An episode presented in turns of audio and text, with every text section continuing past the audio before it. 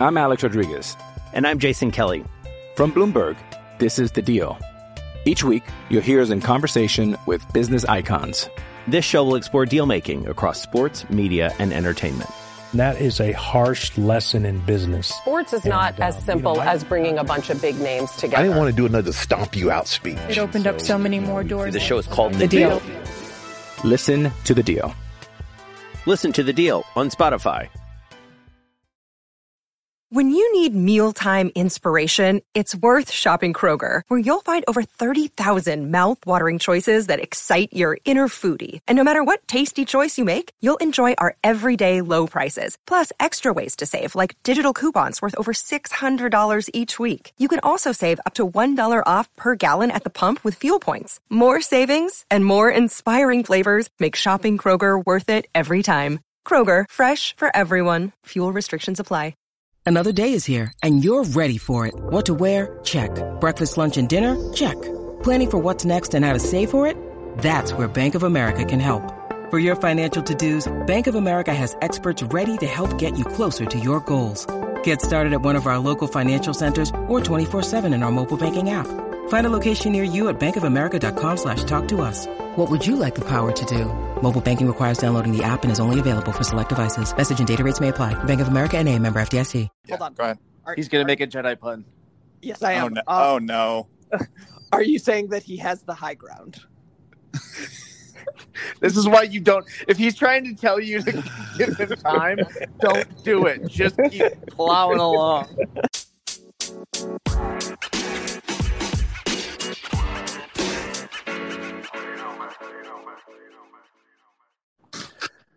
Welcome to the Touchlines and Touchdowns podcast, the world's first and therefore greatest football, football mashup podcast. I'm your host, Asa Smith, as always with my co-host. I'm Greg, also hey, known Greg. as The Stump. Hey, Asa. Uh, how you doing? I'm doing all right. Are Are you upset that uh, the team from Armenia lost in the Europa Conference League? No, that never happened. I don't know what you're talking about. So we are only here. Games, only games that happen on Thursdays count.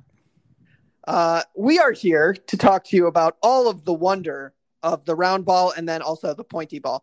Um, I want to say in advance that we don't talk about Nebraska versus Oklahoma this weekend because if you don't have nice things to say, you shouldn't say things at all. So, Greg, are we brought to you by any sponsors?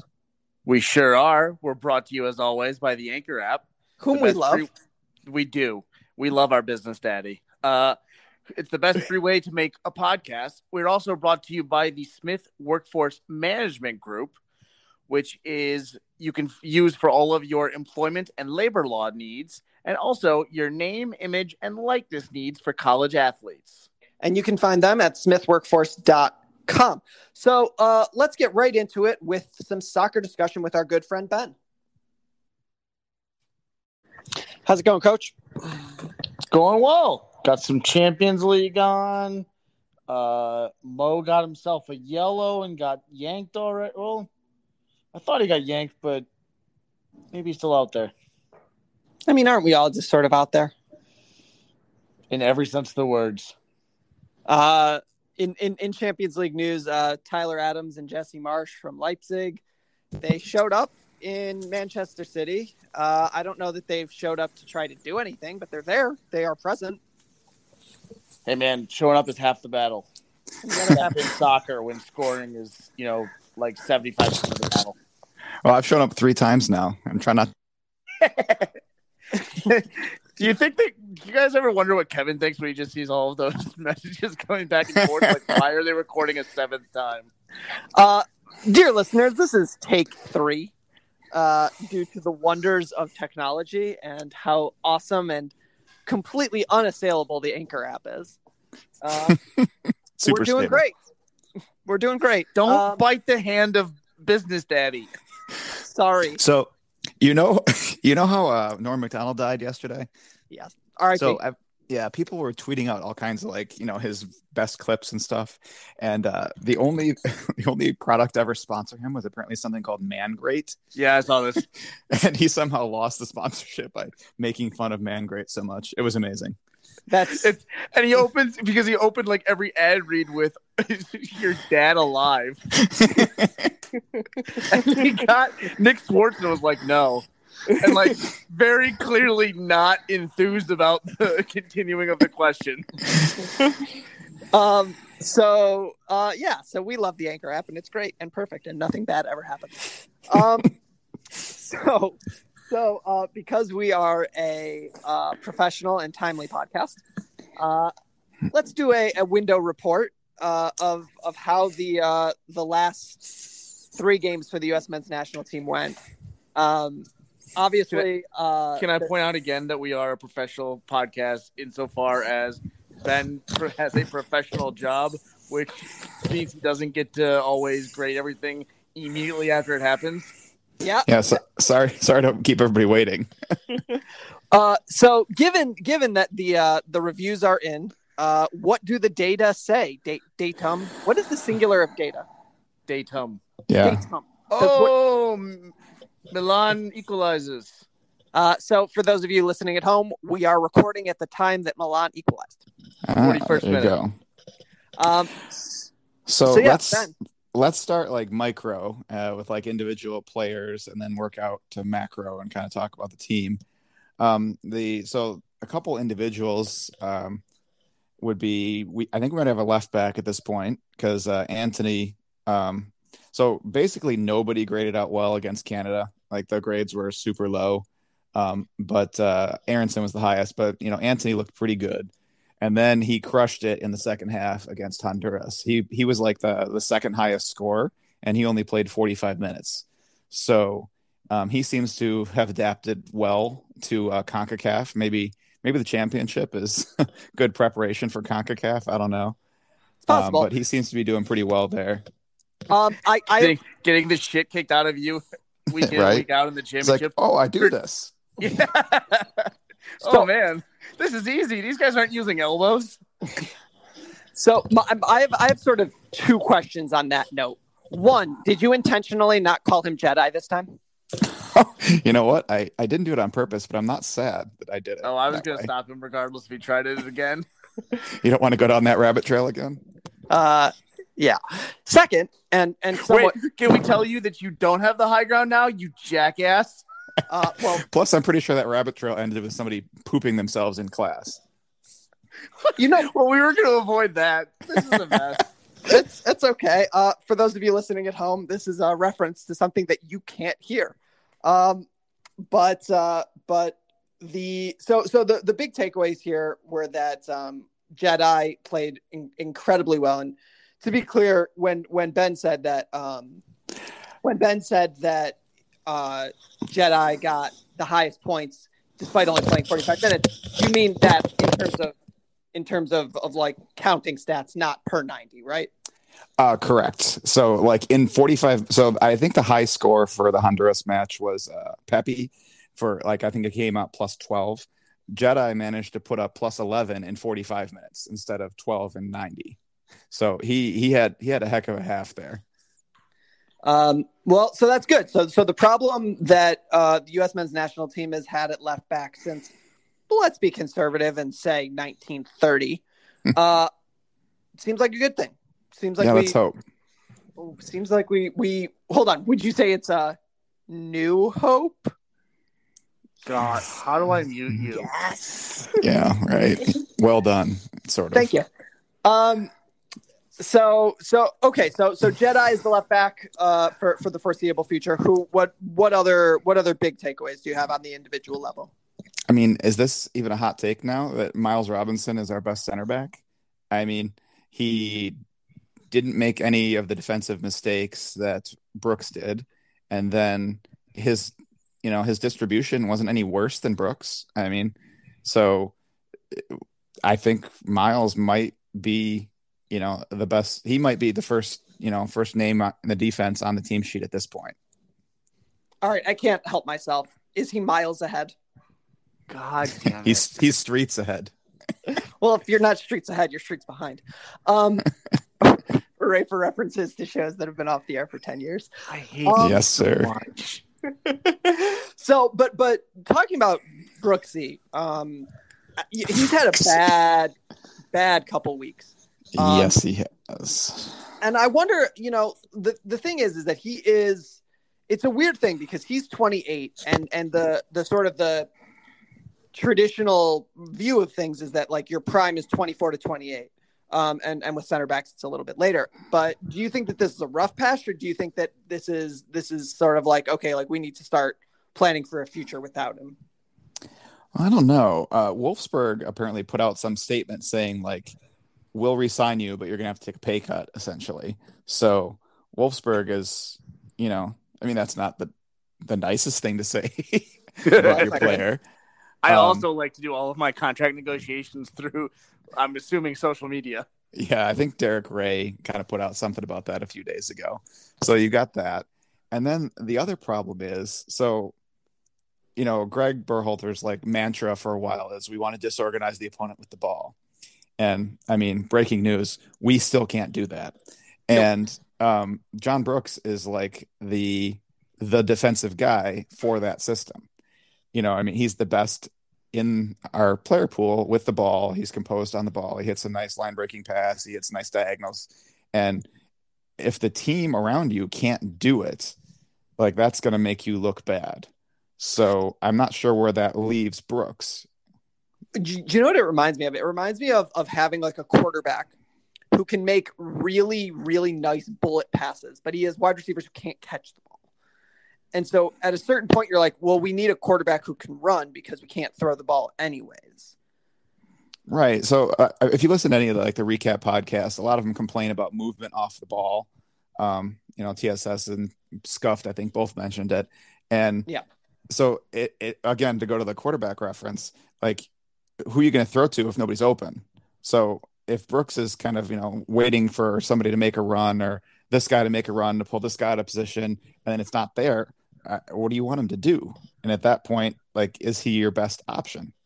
So Ben, do you, are you proud of yourself for basically uh, parroting Giselle and saying that uh, your husband cannot both throw and catch the ball himself?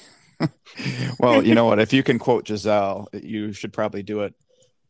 Uh, Giselle, if you feel that you have been misquoted, feel free to reach out to us. We would love to hear literally anything. Um, but not me, because I'm a happily married man. Um, I, my wife listens to this sometimes. So. When you put it on while you're driving? Yeah, mostly. Um, so, so I think I think I've I've been I've been sort of thinking about this, not only on the the micro John Brooks level, but on the macro. What is this team good at, and how do you unlock that? Um, and I think the the answer is, is that at a certain point, um, and I hate to to quote a man who's brought me nothing but grief over the last two years, but Jose Mourinho used to say um, something to the effect of like, when you have the ball, only bad things happen. um, Which, you know, I'm sure sounds much more elegant in the native Portuguese. Um, but, but like the point he was making is that um, in a lot of ways, soccer is a catastrophic game. Like, not a lot happens. And if you can avoid the big fuck up, you win. Um, and that's like a very Big Ten way of looking at things, a very trestle ball way of looking at things. But with, with the U S men's national team, if John Brooks doesn't make the big mistake, we come away with seven points, right? Yeah, probably. Sure. Or if you I have mean, another center back there who is a little bit more with it and can cover for whatever other mistake led to that mistake. Yeah. Right. And so, and so I'm, and, and I'm not saying that, that John Brooks, John Brooks is like a, I, I think in a lot of ways, he's like a multiplier. He's like the type, like, like how we, we've talked about how Sebastian Lletget cannot be the best player on the field, but if he's your tenth best player, he's really, really good at that role. And I wonder if, if John Brooks like just like cannot play um, with with people where he's the best center back.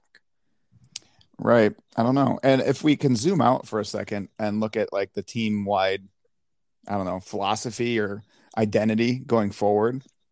So it's been, you know, Berhalter's stated thing to disorganize the opponent with the ball. And now I feel like it's kind of changed to like, you know, Uh, we need to change the way the world views American soccer or whatever.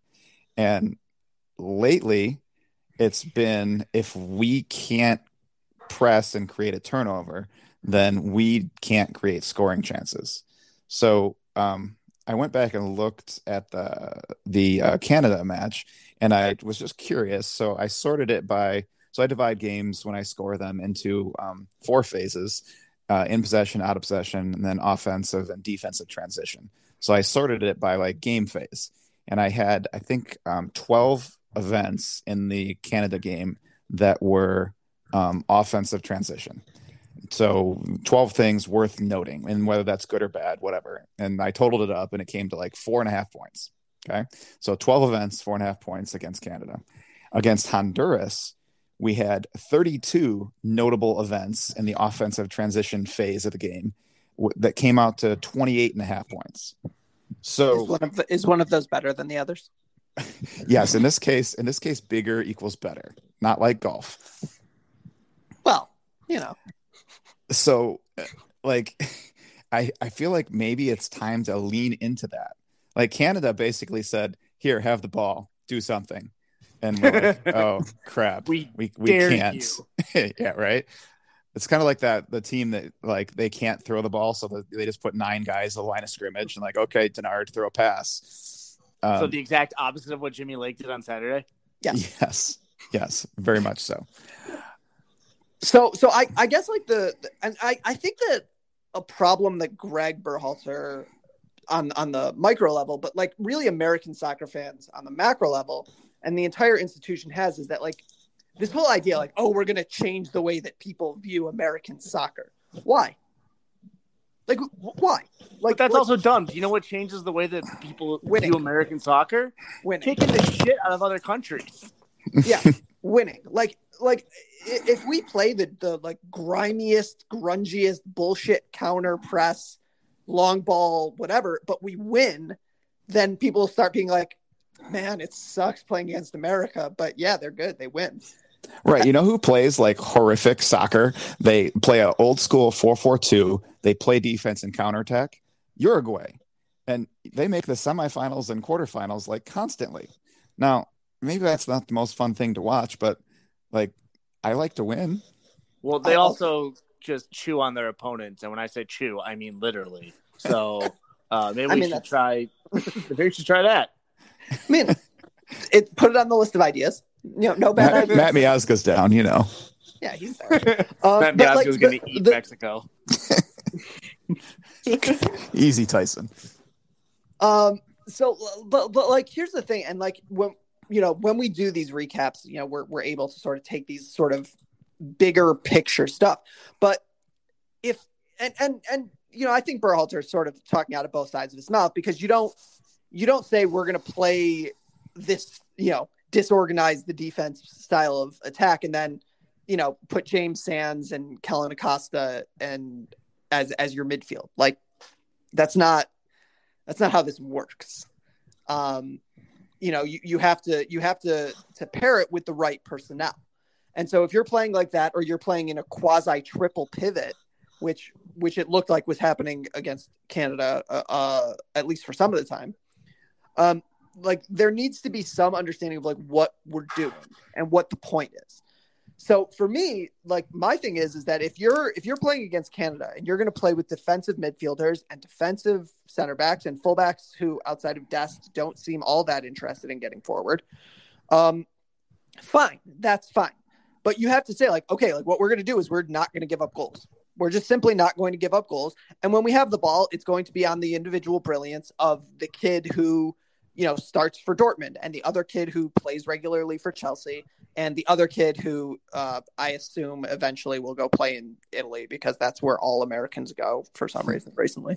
Well, um, and I like I I, I kind of laid out three different identities that we can kind of, I don't know, choose from or play for or whatever. But it seems like originally Berhalter was going for the let's be a possession side, break them down, you know, that sort of thing. And I think that has kind of not worked. So at this point, our choices are the, you know, defend and grind it out and hope to score either on a counter or on a set piece. You know, like if Weston McKennie makes it back and, you know, he scored two goals or created two goals off of corners against Mexico. Um, and then the third option is kind of the, the, you know, the Red Bull style, the high press. You create turnovers high up the field and, um, you know, try to create that way because breaking down a set defense is hard. So if you look at the personnel of our team, like that makes the most sense to me. I, I can't obviously speak to what, you know, Berhalter thinks when he looks at the, the players, but that's, that's how it looks to me. Well, I, I think when you look, when you really look at our, our player pool, and, and part of this, I think, to be honest, um, you know, part of this changed it to my mind when, when Tim Weah went out, um, because I think Weah was the, was the way that you can play in sort of the, the ideal Berhalter world, because then you can put Gio centrally, and then, you know, then you're, you're looking at, you can call it a four through three. It's a four, two, three, one with, with Weston as, as sort of the, the other half of the double pivot with, with Tyler. So you're um, saying our tactics had to go a different way. I love you. Welcome. Welcome. Greg, what are you doing, man? It's infectious. Well, and if you look at, if you look at the, like the, let's just say the first choice midfield right now is Adams, McKennie, and then either Musa or Costa, probably. Like, do any of those guys like scream, I'm great at possession? I mean, none no. of them are Thiago or Busquets or, you know, even Darlington Nagbe.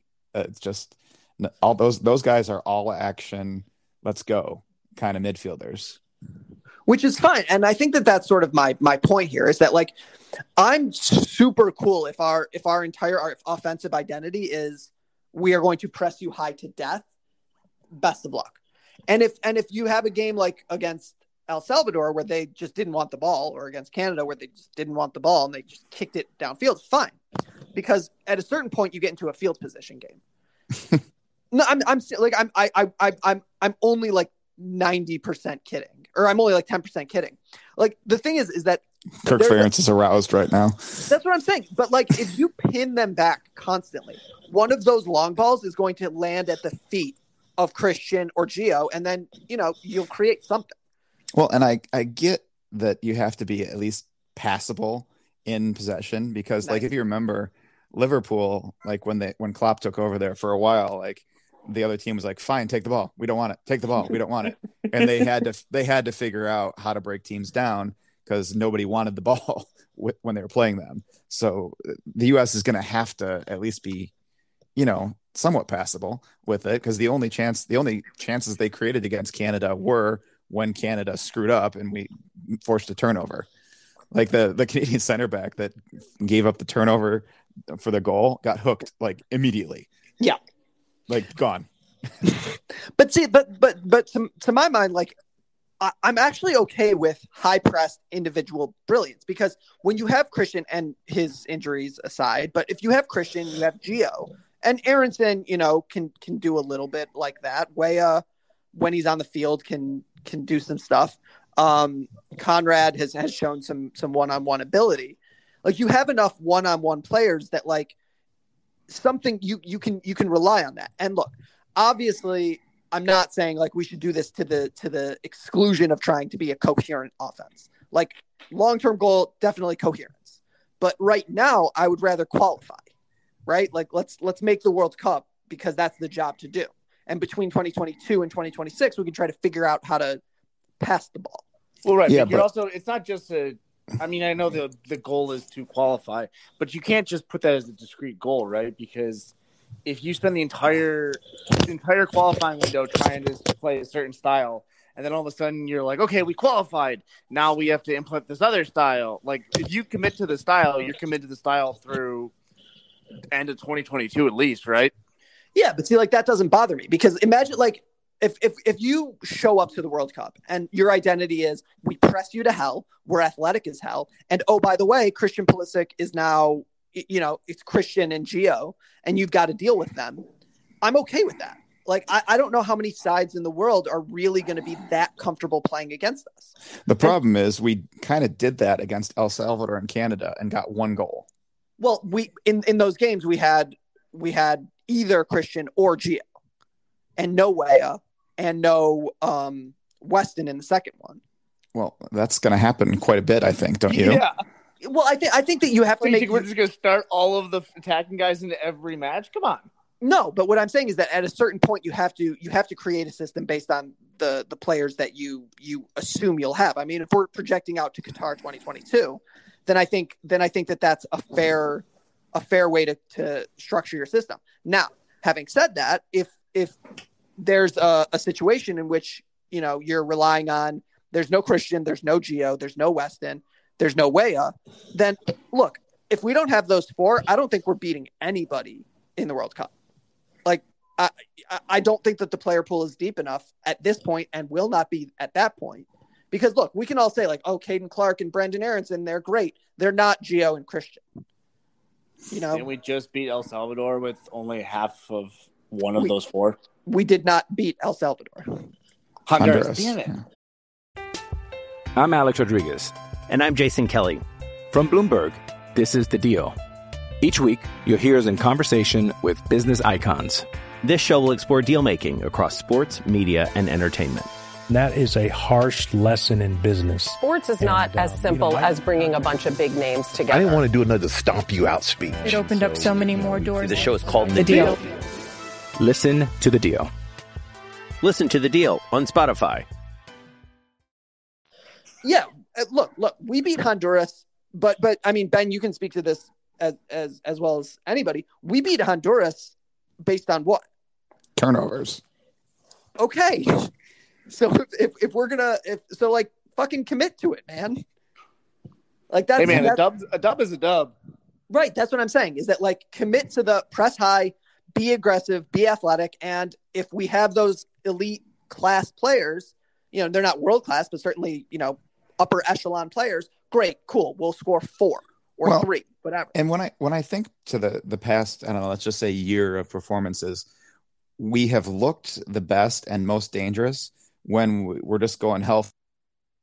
Like we had Switzerland on the ropes, and Switzerland, you could see at the Euro, was pretty dang good. We beat Mexico in the Gold Cup final with our second, third, fourth string players because we pressed them. And honestly, we created more open play chances with those guys than we did in the Nations League, trying to play pretty, you know, play pretty, not pressing. Like if we like sell out, commit to pressure, like I think we're going to create chances. And that's that's really what what I, I keep getting back to, is that like I think Greg Berhalter, and there's a certain style of American soccer fan who wants us to be France or Brazil or Spain in twenty ten or whatever. Whereas we always look the best when we're just like, fuck it, press high, nine, you know, one hundred twenty yards or meters or however long the fucking soccer field is. You know, one hundred twenty yards of hell. And, oh, by the way, you're not going to be able to run with us like this. Like, I, I love the idea of, of of going into these games and saying, you can't run with us. So, you know, fine. The the problem you had against Canada was that uh, they didn't try to, and the one time they did, they had Alphonso Davies, which is a problem. Right, and again, if if the other team can just kick it back to you and say, good luck, like, you can't then give up a goal. Right. You know I mean, I mean? That's, if, if you're that's in one of these low scoring games, you're going to have like, all right, we, we can't have that big screw up. That's going to cost us one. Right. So, so, I mean, that, that's, that's sort of the im- implied in the whole thing, is that like, we have to be good at this, and we can't, we, we, we need to have a, a system and a style, and everybody has to sort of fit that system and style. And unfortunately there are two players, you know, at the center back position who, whom I personally love and I or grew to love over the summer, who don't fit. You know, James Sands does not fit the system.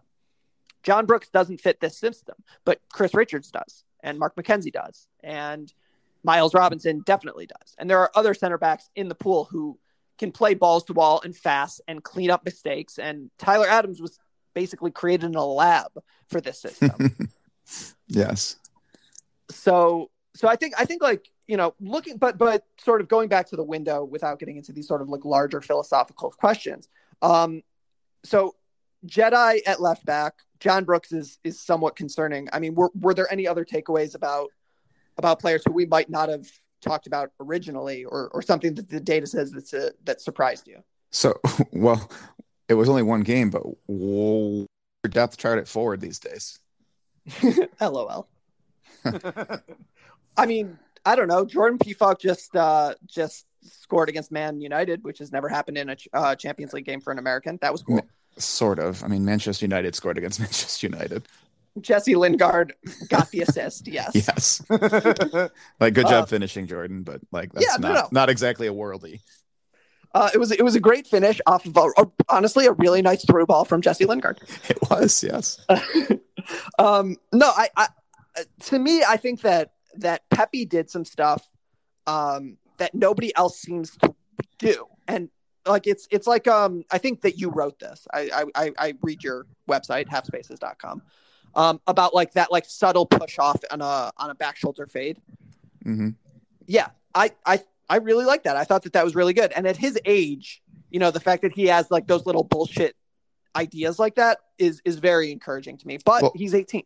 Yeah. I mean, getting open and like um, Pepe seems to have it, whereas Sargent doesn't at the moment. I don't know what's, what that's all about, but like right now our forward is such, I, I mean, I guess it's Pepe.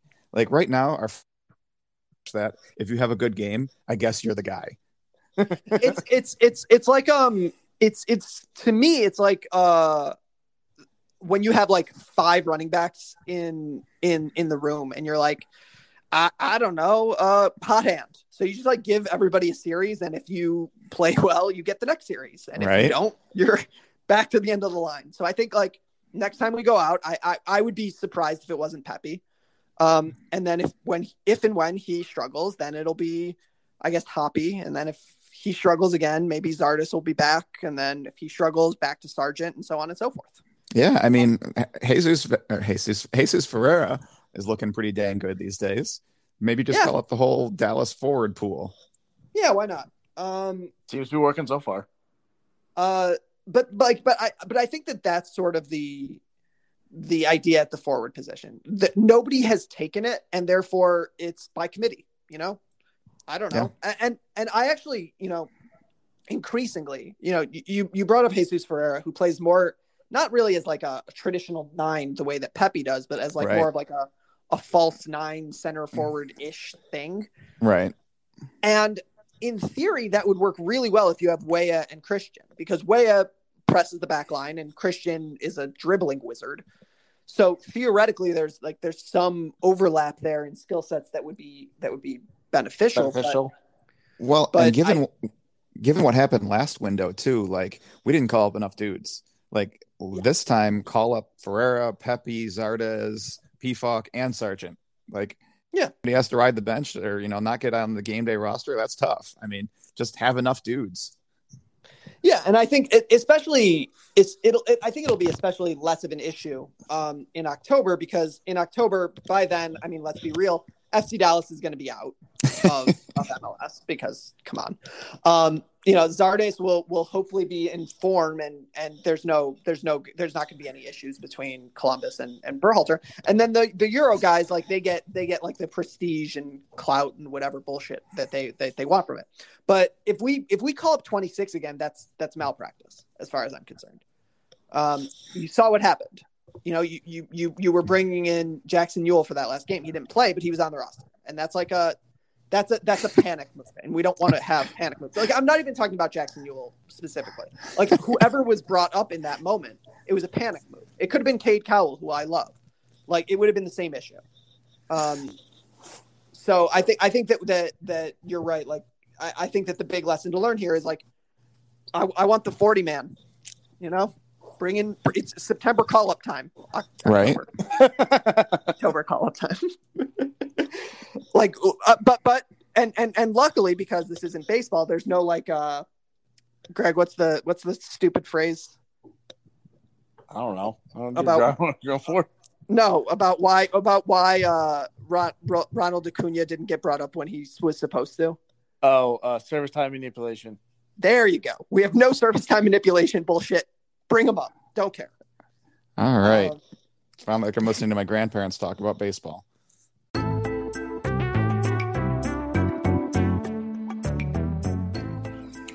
you doing, Coach? I'm doing great today, Coach. Do you know why I'm doing great? Tell me. Because I get to make podcasts with my friends using the Anchor app. It, and, well, you know, I, I get why that makes you happy, but certainly you have to pay for the Anchor app. You know, you'd be surprised to find out, completely free. Completely free. But they say nothing is free. Well, apparently podcasting with your friends can be through the Anchor app. Wow. Well, you know, I'm, I'm sure that it's like you got to have some like super complicated studio or editing software, right? You know, I can't say that confidently, but since you're the one that edits all of our podcasts, I'm fairly confident any moron can do it. Well, you know, any any moron can do it because, again, I do it. Now, that doesn't mean that you can edit well. You can. I can't. I don't really know how to edit. But you can do it through the Anchor app. It supposedly makes it easy. You're just not that good at it. It's all right. And we when we say you, we mean the royal you, listener. Not just you, Asa. Uh, or but, you, Greg. Right. Uh, and not just you, Greg, you, Greg, but you, Greg, Greg Berhalter. Who, who I assume listens. Does, do, do we have confirmation that Greg Berhalter listens to the podcast? We have confirmation that a Greg listens to the podcast. Why do we need a second one? I mean, you certainly don't need an extra G. No, that's just, Greg. That's incredibly wrong. Um, but, you know, people listen to our, our podcast and they, they listen to it all over the place. So does that happen by magic? It it might. I don't know how we got a Czech Republic listener. Well, I think it's because the Anchor app distributes via Spotify, Apple Podcasts, and more. It does. It's very easy to find. I've been able to find it on at least two of those services. And, you know, isn't that what the whole point is? Spotify, Apple, Google. Our what more do you need than those three? Right. Our tech overlords have made it clear that that's what you need. So that's what you need. What, what do you want? Um... So here's here's probably the biggest question. Um, it is well established that you get pay, paid in breakfast tacos. Yes. Um, but if somebody wanted to be paid in perhaps fiat currency, such as dollars or pesos, could they do that through the Anchor app? I don't personally understand why they would choose to do that. But yes, the Anchor app is willing to pay you in fiat currency instead of breakfast tacos, if you are so inclined. We're... we're We're just saying that if you wanted to trade your podcasting voice for fiat currency that would then be used to buy breakfast tacos, you could do that. That's your choice. Your uh, ideas intrigue me, and I would like to sub- subscribe to your podcast. And I can do so using Google, Apple Podcasts, or Spotify. Just go to Touchlines and Touchdowns and click that little follow button, and you'll hear from us twice a week, every week. Every week. Um, so it sounds like this podcast, which is very professionally done, is all done in one place through the Anchor app. It sure is, which makes bridging our four different time zones a hell of a lot easier. Sure does. So do you want to do you want to do the call to action, or do you want me to do the call to action? Be my guest. This is a professional podcast. So, dear listeners and friends, download the free Anchor app or go to anchor dot f m to get started. Uh, do not put anchor dot f m slash TLS underscore N underscore TDS um, because we don't get anything from it. So just go straight to anchor dot f m or download the free Anchor app so you too can trade fiat currency for breakfast tacos. That's really the dream.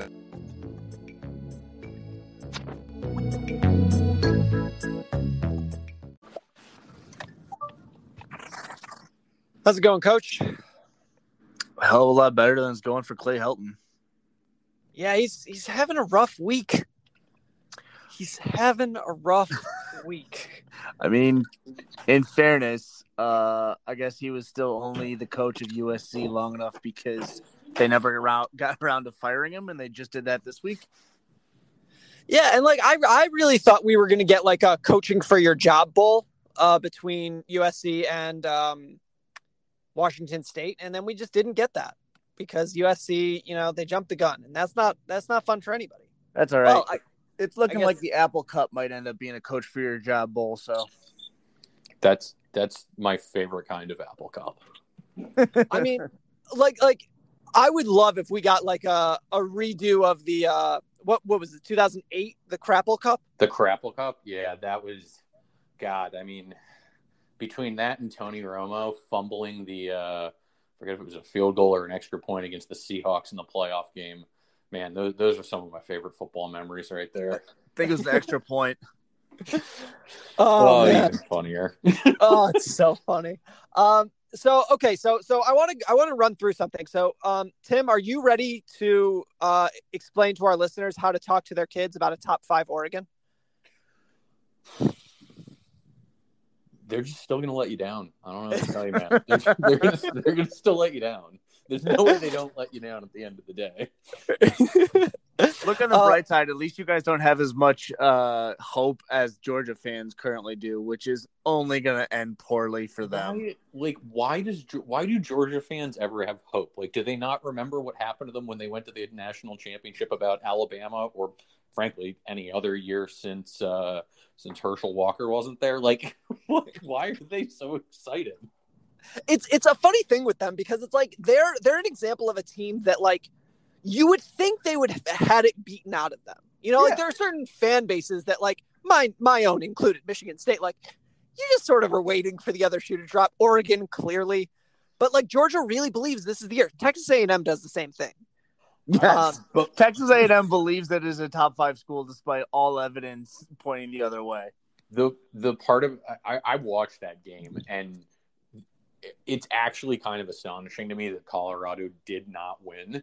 I mean, they got, like, stuffed on the goal line in the first half. Like, they they left points on the board because they thought they needed to go for the jugular, and it turns out that they just needed, like, an extra field goal and change. Like, they, they needed to get, like, a, a gentleman's thirteen. Yeah. Like, I mean, you can't blame them for stepping on the neck, though. Like, trying to. Well, typically, trying they're to. right. I mean, like, I get it. You're at the goal line. You're like, we're going to go for it. But at the same time, I'm like, I don't know, guys. You just ran the ball up the middle of the last two plays and got nowhere. Maybe the third time isn't going to be the charm here. Maybe take the three points because, you know, they can't do anything on offense. So. Well, I, I don't think that, that that that Colorado realized quite how inept Texas A and M was until, uh, like, you're in the middle of the third, and it's like, wait, they they still haven't scored? I mean, I don't think boosters are quite aware as as at how inept they are either, considering Jimbo got a raise. No, no, I need to I need to talk about this. This is my my working theory. Texas A and M football is a money laundering scheme. Because you, you can't have that yeah. many people. You can't have that many people have that much money poured into a single place with no return in any other aspect of the world without being like, oh, it's a front. I mean, and I don't yes. know what it's yes. I don't know what it's, it's a front, front. for. I mean, oil futures. I don't know. It's something to do with oil. uh so so anyways, like I, I think that uh Oregon Oregon right now uh pole position for the playoff. Um Uh, oh, what man. what just, that just like sent shivers down my spine, and not like in a good way. I was like, oh god, there's, there, there's a choke job coming. Well, the the good news is is that uh you know the the team that would have beaten you in the playoffs the last time you were there, uh you already took care of, so it's it's all good. And the better news is is that the Pac twelve is looking pretty uh, weak this year. So it's just going to hurt more when you inevitably blow it exactly. to, let's say, Colorado. It's it's going to be like it's going to be Washington, because they're really going to just like twist the knife this time through. and, and, and when I say they, I mean Oregon, not Washington. When no, Oregon Washington stabs itself. Washington is a passive observer in all things, as we've learned. Um, but but they are. And and like wait, wait, wait! I thought that was Liberty. It was a cheap okay, joke, but we'll take it. Um, the the the question is, is that it's like, okay, you look you look through it. Is Stanford good or is U S C bad? The answer to that is probably yes. Yes. Um, you know, Washington or- State is not going to have a coach. Uh, Washington actually bad. Utah lost to B Y U for the first time since Joseph Smith crossed the Rockies. Uh. Like, I, I don't I don't know who's supposed to be good in the Pac twelve this year. It I mean, is. Oregon, I guess. I mean, maybe let's like let's see. Does anybody believe in? I don't believe in U C L A. Are we? I feel like people are sitting around and we're like, I mean, they beat L S U. Are they good? I don't know. I feel like there's so many questions of that have been brought up already this year. Of is Team X good or is Team Y just bad? And the answer to everyone just seems to either be a resounding yes or a hmm. I mean, like, that's the thing is that it's like uh, Bama aside, Bama aside, and and Georgia, obviously talent level aside, because Georgia Georgia could be the most talented team in the country. They're still going to lose to South Carolina this weekend. Oh, yeah. um, God willing. oh, yeah. Like that, that, that just feels preordained. But like outside of those teams and Oklahoma's offense, like mm-hmm. I, I, I don't know. Like, do, would you feel confident being like, this team is a top five team of any other school in the country? Well, that, that's because, actually like such an interesting question, because you're like, okay, Oregon's coming off of a huge win over Ohio State, and Texas A and M's coming off of an absolutely dismal performance against like Colorado, but like, and Texas A and M in a game together, do we really feel confident that we could pick the winner of that? No. No, I like. I, I, you I mean, I think I've me, got a fifty percent chance. Yeah, but like, but yeah, like, could I you mean, guess the queen. spread? Like, could, uh, could I you guess the spread? No. Yeah, it's like I, I don't know. Texas A and M by ten, Oregon by fourteen. I, sure, whatever. Um, I think but, Texas A and M. Well, I mean, obviously it depends on where it's played, but I think te- T A M U would be the favorite. But it, it's like a two and a half point spread or something like that. Uh, put it in Vegas. All all good things go to Vegas. Um, actually, that. That was not meant to be a natural segue, but I actually do want to talk about the Monday Night Football game, which was insane. Were either did either of you watch? I I, I, I would divide it half. I, I, I was like, this weirdly, game's over. I weirdly watched like the very end of it. I, I was working late and then like got home and was needed something to like unwind. So I watched like the back half of overtime, where I think the second play that I saw was Derek Carr throwing it off a guy's helmet. So the that that game was was like insane, soup to nuts, because it opened in a way that like you you super expected. It was like, oh, Las Vegas is bad, uh, Lamar Jackson is good, great. And then like like Derek Carr and friends just sort of like kept chipping away, and Derek Carr learned that he could throw to people other than Darren Waller, uh, which he didn't do in the first half.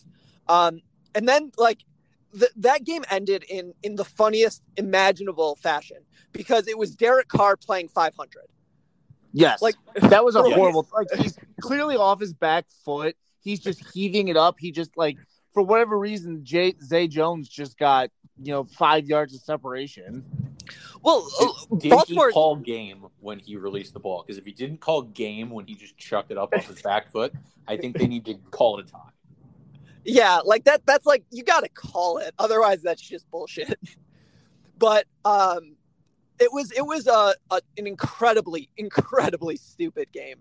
Um, but it it like it, it was good because it, it got to to like advance all of these narratives that we get to hear all year about how Lamar Jackson just can't win the big one on the big stage. And it's like, look, it's not his fault. They had a fourth fourth string running back in pass protection and couldn't pick up a blitz. Well, not even that, but like they blew, the defense blew it to the Raiders long before they even got to that issue. Yeah, so I I, I think that that was that was fun. But um, what I do want to talk about is I want to talk about the the Jalen Hurts era. Oh, uh, yeah. Tim, how how how in are you on this? About as in as I am on Oregon any given year. I just I, I I'm that's that. Like a three out of ten. Like I. I I've, I've seen all of these scripts before. Like last year, it was uh, Travis Fulgham who like went off for four games, and it was like nobody goes off like this and then doesn't have a great career. And I feel like the amount of Philadelphia athletes that you can like say that about, who had like a short burst of just like immaculate performance, where people are like, well, if they're not a Hall of Famer, they're the anomaly. And you're like, son of like two years later, you're like, son of a bitch. All of the anomalies are Philadelphia players.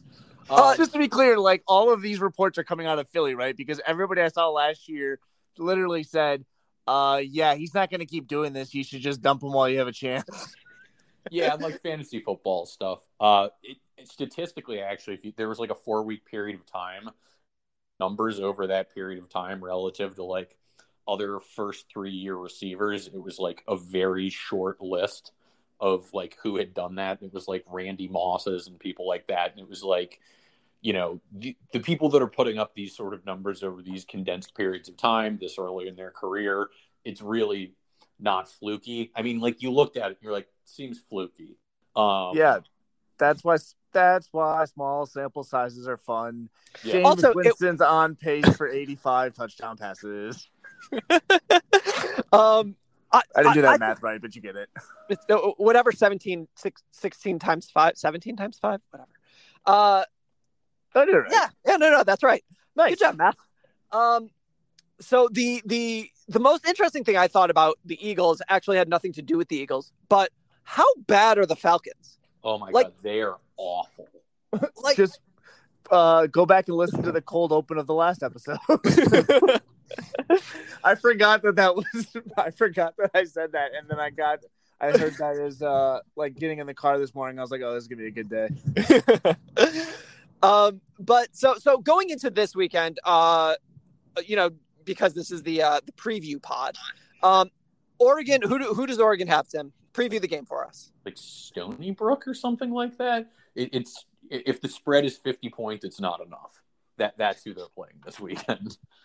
Fair enough. Uh, so the, the the actually one of the bigger games of the weekend um, is Michigan State game against Miami. We'll talk about that in a second. But um, I think we need to talk about the following. Auburn is playing Penn State in Happy Valley in September. Um, I'm going to ask you all, when was the last time an S E C team came up north to a Big Ten team? Let's see if you know. It's happened twice before. Twice? Ever? Ever? Ever. No, don't friggin' uh when when you well, define north, three. what do you what are you defining as north here? Come to a, to a Big, Big Ten. Ten school, yeah. Yeah. So so L S U L S U at at uh at Lambeau doesn't count. Okay. Is it something really stupid like Vanderbilt wouldn't play Northwestern? No. Uh so really so it, it has happened I, I misspoke, it has happened three times before. Vanderbilt. Um The last time was two thousand eleven. Uh, Auburn came up up north to play Penn State. The time before that, nineteen sixty-five, Georgia oh my God. traveled north to play Michigan. And the time before that, uh, the Army of Virginia came north to Gettysburg. outside of that. outside uh, of that. I'm sorry, Virginia's in the A C C. Uh, you're right. You're right. Uh But armies of the South tend to not do well in central Pennsylvania. I stole that joke from somebody, but... You know. Yeah, that's okay. We just sent the army down to Atlanta and make sure that it didn't get to come back up for a little while. Uh, Northern Illinois just went down to Atlanta and burned it to the ground. Rocky Lombardi, y'all. Sherman. um, but, so the, the Auburn-Penn State game will be super interesting because neither of those... Like, b- both of those are examples of teams that we have no idea if they're any good. Hey, man, uh, according to Vegas, James Franklin could be the coach in uh, U S C by the end of the week. I was about to say, what are the odds that James Franklin isn't even the coach of Penn State by the time that game kicks off? I mean, so so so I guess I guess like that's the question. Like, do do we think that James Franklin, which which Big Ten uh, adjacent or Big Ten or Big Ten adjacent coach is going to be the coach at U S C? Because the the the betting favorites are James Franklin, Luke Fickell, and P J Fleck. I cannot uh, believe P J Fleck. I can't believe I can't P J believe, Fleck. How is P J Fleck? I feel like if they hire P J, how do he's you got the, the most U S C pizzazz. Boosters, how do you get the U S C boosters and like hyped about P J Fleck? I'm sorry, that that uh, seems far fetched.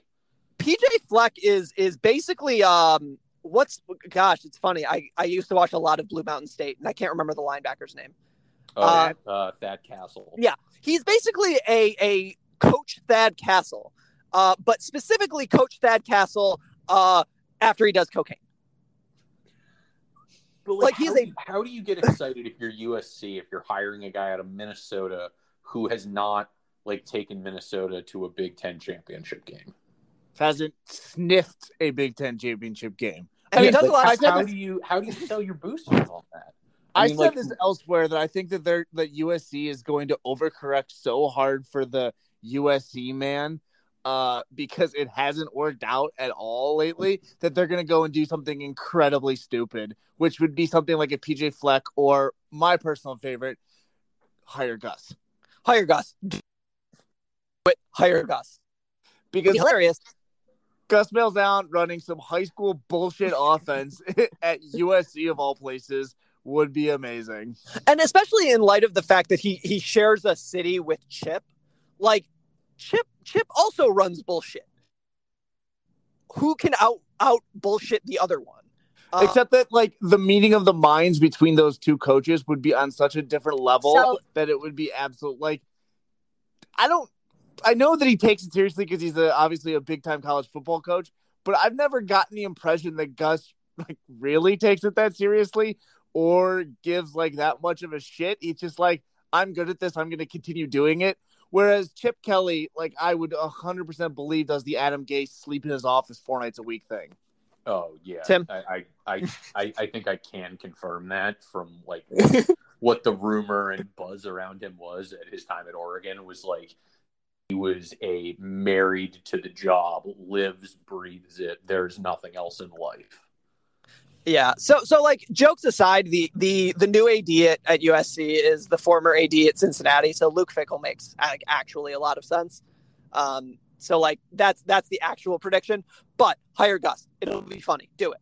Uh, I, mean, I don't know if Fickell would like based on Fickell turning down. This is going to sound really dumb, but based on Fickell turning down M S U, like.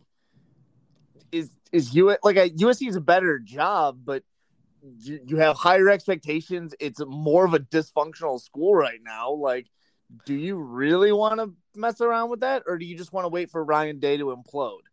So th- th- I would have said that had had they fired Clay Helton in January, uh, when it made sense to do so, uh, and they tried to get Luke Fickell, then I think that they would have gotten him. I think that Luke Fickell is looking over at Columbus and being like, I just got to wait three weeks.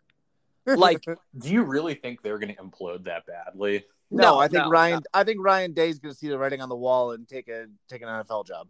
Yeah, I, th- I think I think that he he has he, he he'll he'll be like a better version of Cliff, Cliff Kingsbury coming out of college. Like, I think he'll have a lot of cachet, and I think that there are enough boosters who still have Luke Fickell's jo- uh, phone number that they'll be like, "Hey, man, chill out, relax. Like, it's yours."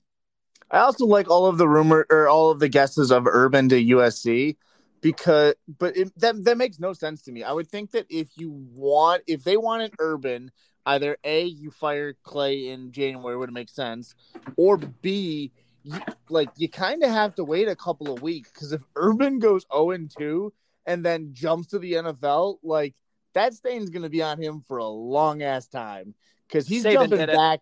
Yeah, but Saban was a lot younger. Saban managed to rack up how many national championships after doing it? Urban, is that it? It actually seems like more. Yeah, he's he's won at Bama and one at, or maybe four at Bama and one at L S U. Five at Bama. I think that sounds that sounds a lot low lower than I was expecting because he's been there like twelve years. Oh, twelve years. All right. Either way. Urban's not going to get the same number of uh, national title titles. Urban might have a little bit of a harder time getting that stink off him. Also, like if Urban wanted to be at U S C, like U S C had to know, like with Clay Helton's situation last year, that like somebody had to make a soft phone call to Urban. You know? Yeah, yeah. Th- like, there's I, I just no way. I find it hard to believe that that's not a dialogue.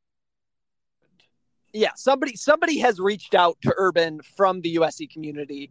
Uh, prior to firing Clay Helton.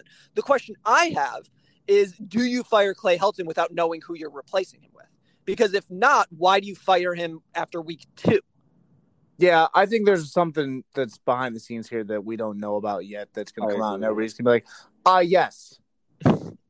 Like, yes, that, that makes sense. The funniest because answer how is... Could you be, how could you be on such a short leash that it's like, oh, you lose to Stanford week two and we're firing you? That just well, seems crazy. Or he did something like completely egregious that we're that we're not even considering. But yeah. like, even even but but but remember, Sarkisian got put on on indefinite suspension before they fired him for egregious bullshit. Well, yeah, but he showed up. Not I'm again. saying more, more egregious than that. More showing up drunk. Yeah, I feel like we would know from police reports. That's what I'm saying. Like. I, I don't think it's that because there's no way you would have been able to keep that under wraps. Yeah. So so I think uh, I think that, that the answer is probably Luke Fickell. Um, but I, I think more than Luke Fickell, I think the answer is like they know what they're doing. They just need to like we'll we'll we'll know soon. I think that they should bring back Sark. What? I think you should bring back Kiffin. Oh yeah. Yes. Actually give me Monty Kiffin. Let's uh let's go real old school here. Build a defensive stalwart. Uh or just bring him Suitman. Yeah, do Suitman. He sucked Yeah. Um, so so I feel I think, very vindicated this season because it looks like Iowa State is not going to be able to do what they did last season. And everybody that's saying, oh, he's such a great coach. Look what he managed to do at Iowa State. It's like, yeah, man. Every once in a while, a smaller program lucks into some success. Look at what Pat Fitzgerald can do with Northwestern every four years. Even, well, I mean, a, even a blind squirrel finds an acorn every once in a while. And and that acorn turned out to be a gimmick defense where you, you went, ascent, what was it, like a three one or whatever? Or a scared does. cat finds a nice landing spot in the stadium. Which brings us to Miami. Um, that was a good segue. I appreciate that. Uh, so Michigan State travels down to Miami. The reports are that uh, Michigan State fans are like swarming Southern Southern Florida because Miami fans are not all that excited about this season. Turns out uh, getting smacked by Bama and then uh, almost losing to Appalachian State can really put a damper on the season. Um, so given all that, and given that Michigan State is feeling good about itself, uh, what odds would I need to give you in order for you to bet on Michigan State to win this game? To win? Like, I, I think I'm going to need like plus ten and a half. Yeah. Yeah. That's probably what I was going to say. Like this, this is setting up for like Michigan State noon in, in Miami in September to get just like blown out. Right. With a tropical yeah. storm uh, currently raging over the Atlantic. So there's yeah. going to be some weird uh, weather stuff. Yeah, this this has all the makings of a bad time for our for our friends from East Lansing. Um, but but it'll that be... having been said, I'm actually more confident in this game than I was at the start of the year. yeah, well, yeah. yes, because it, and it's it's a it's it's an interesting concept because Miami has now struggled with two different very good teams. Like, make no mistake, Appalachian State is a very very good team. They are better than most teams that are in the Power Five. Um, and Bama is better than everybody. So they've struggled with two good teams. And I don't know if Michigan State is good. I have my doubts, but it'll be, it'll be very interesting because if Michigan State can harass De'Ara King, I don't know what their second option is. So like that I was, I, that's what I was going to say. They very visibly, Miami has wilted the second that they've faced any sort of like opposition. They're off. Like you can just see it in the, and I I usually think this is kind of overrated to, to pin hopes on this, but you can actually watch the Miami players like tighten up and all of a sudden be like, oh crap, we're behind. Like I have to hit this block. I have to make this catch. Oh no, I didn't make this catch. Everything's going to shit. Yeah. They're, they're not a, they're not a very mentally strong team at this point, which makes sense because, you know, why would they be? Um, but I, I think it'll be interesting. I think that, that this game comes down to, Uh, Michigan State has scored on their first play from scrimmage the last two weeks, uh, seventy-five-yard run and then a seventy-five-yard pass. I think if Michigan State can, can, yep, I think if Michigan State can continue to do that, uh, they'll be in good shape. Uh, that's a hot take. I think if they score on their first play from scrimmage, they will be in good shape. I'll take it a step uh, further. I think if they score on the first play of every drive, then they'll they'll be in perfect shape to win. Uh, yeah, I mean, that's, that's a hot take. I don't know if, if, if that'll bear out, but if they do that, it'll be interesting to see if Greg, they win. I, I, Greg, I just, I, I can't agree with that logic. I, it doesn't make, it doesn't compute on my Um, so the other game this weekend that, that any of us remotely care about is, uh, Rocky Lombardi's triumphant return to Ann Arbor. Um, if you're the Michigan defense, how scared are you? I think the opposite. I think that I think that Rocky's going to have a very bad, very bad Saturday. Agreed. So, so, so no, so, so is this like a like the actual end of Rocky, but like instead of winning, he just gets his ass beat because that's yeah, Rocky. Which, which, which Rocky? Rocky's going to get hit a lot. Which it's Rocky? A worse offensive line. It's a more pissed off defense. Hutchinson's back, like. Rocky's gonna. Rocky's not gonna feel great on Sunday morning. Uh, are, are are we talking like Apollo Creed not feeling good, Ooh. or or or Rocky against Apollo Creed not feeling good? Also, we really need to be specifying which movie here because Apollo Creed, we could be talking one, we could be talking two, we could be talking four. You know, like wh- which Apollo Creed, which which Rocky here?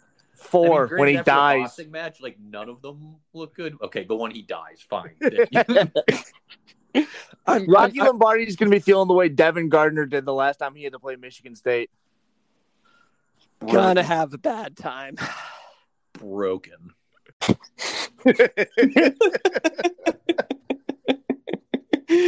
Special thank you to our guest, Tim, uh, who you can't find on the internet because he doesn't believe in it, and Ben, who you can find at half spaces dot com, as well as on Twitter at B L Herald. Uh, Stumpy, where can we find you? I'm at Mister Mojo Rising eighty-nine. And where can you find everybody, including you, but also me? And sometimes uh, Dash Angus at at T L S underscore N underscore T D S. So we are we're on Twitter. We're talking about whatever comes up. Uh, occasionally uh, things other than football and soccer, but usually football and soccer. Um, we don't have an Instagram. Uh, we're working on it. We'll get that up and running shortly, I'm sure. Um, just as just as soon as we can.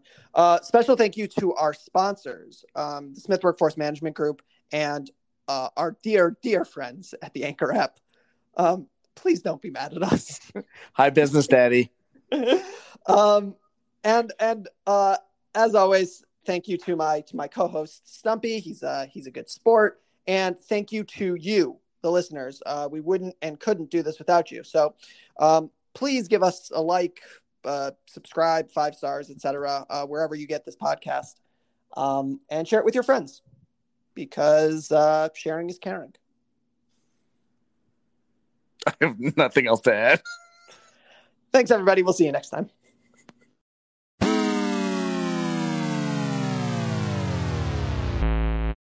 Sports Social Podcast Network.